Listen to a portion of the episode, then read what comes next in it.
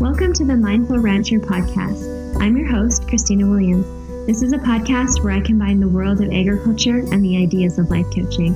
So if you're looking to uplevel your agriculture career or simply want to find a way to enjoy this beautiful industry more, then saddle up. Let's make this happen together.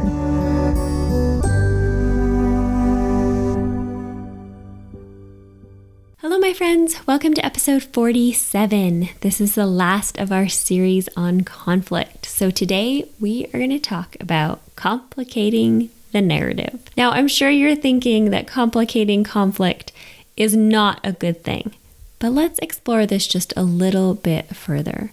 How often in conflict do you hear that kind of all or nothing thinking, those absolute statements that make it seem like there's no way to find resolution? Things like they never listen to us, or they won't do anything about that problem or there is only one way to solve the problem and they won't let us do it. Very simple, very black and white. When you're in conflict, be very wary of this type of thinking and this type of narrative. This very, very simple narrative so often diminishes the implications of a conflict. Conflicts are seldom simple and we need to actually explore their complexity to be able to navigate them gracefully. So, how often do we accept and allow for complexity within a conflict? So often we try to simplify it so we can come to an answer very quickly, but often that simplification is contributing to the escalation. Because when somebody is like, it's yes or no, it's black or white, it's all this way or it's all the other way, and we don't leave room for the complexity, for the things that we disagree with on either side of the argument, when we don't leave room for the common ground actually on each side of the argument, then that is where we see it escalate because it's not true to what we believe and who we are because we haven't allowed for the complexity. So, within this need to understand complexity, the greatest tool that we have is curiosity. So, how do we create an environment where we can actually be curious? So, the first thing is that curiosity requires safety, physical and psychological safety, both real and perceived. So we have to have some amount of confidence that we are safe to explore the other person's or the other group's opinion we have to be safe enough that we can see and admit where we agree with the other group's opinion. We have to be safe enough to see that there is likely more than one way to solve the issue.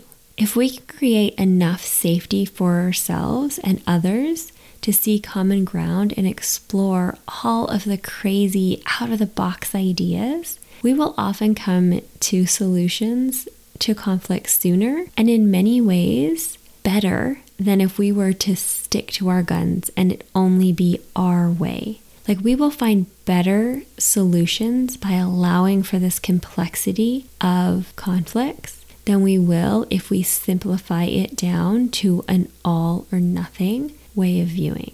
So it's work to create safety. One thing I actually do sometimes is I have to tell myself that I'm safe. I also will even go to a point of telling myself that no one is going to die. And even just that little tiny bit of perspective and reassurance can create safety for us. And we can just create that for ourselves so that we are able to explore the complexity here. Another way to utilize curiosity is to ask questions. Why is that important to you? How do you see that playing out? Show me, tell me, teach me. Help me understand the important parts of this so we can make sure that you and everyone else is taken care of. Truly, if you don't know what somebody wants, ask them.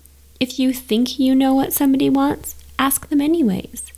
It sometimes is totally different of what we perceive people are wanting versus what they genuinely want. Once again, all of these things contribute to escalating conflicts. Where if we can really embrace curiosity, then we can actually find way better solutions to our conflicts.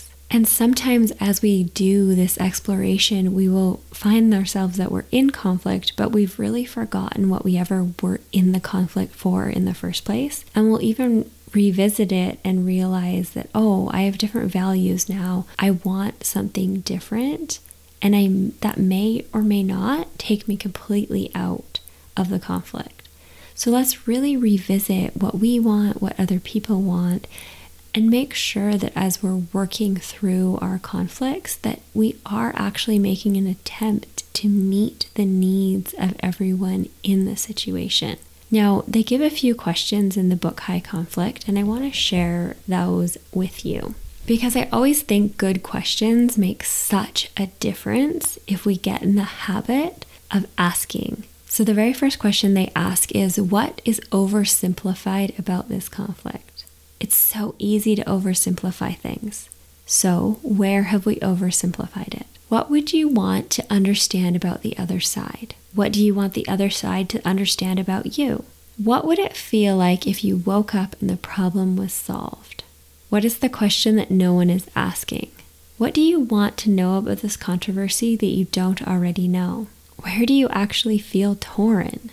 And the last question is not a question at all, it's a statement, but just Tell me more. Give people the opportunity to tell you more. And so much of these asking questions and really developing our sense of curiosity just allows us to move forward in conflict. And it's so very easy to get stuck in conflict. And we want to use conflict to move us forward. I think conflict is so necessary sometimes. We need to challenge ideas we need to challenge the way that we do things. This is what ultimately leads us to progress. But we need to do it in a way that doesn't destroy us, doesn't destroy other people, and it's actually moving us forward and it's not getting us stuck. So we can reach back in our toolkit that we've now developed on conflict. We can manage our own emotions. We can utilize our highest intelligence and we can move forward we have to remember that humans are complicated. I always try to stop myself and say, there's a very logical reason that the other person has acted this way. What is that reason? Can I understand that reason? Can I have compassion for it? And then, how do I proceed once I understand that? We are truly emotional beings and we react in emotional ways, and that's okay. It's actually a really good thing. But we can also improve how we are operating and we can improve how we deal with conflict. Conflict doesn't have to be a trap that destroys us or our relationships, it can be progressive. We can actually allow people time to each work through conflict in their own way, and conflict can ultimately move us forward. When we take time to understand how complicated the stories really are, when we take time to consider ideas that we would normally immediately reject, when we really listen to other people, we can prevent conflicts from truly spinning out of control. We have the tools. Now we must practice them. So remember, conflicts are complicated. Listen for those very simplified narratives that will come as you are in conflict. Watch for your brain distilling the problem down into something very simple with a yes or no, black or white answer, and then get curious about where it's actually much more complicated. And then once we understand complexity a little bit, then we can truly move forward in finding solutions that are best for us and usually best for other people as well. It will be fun. Have a wonderful week.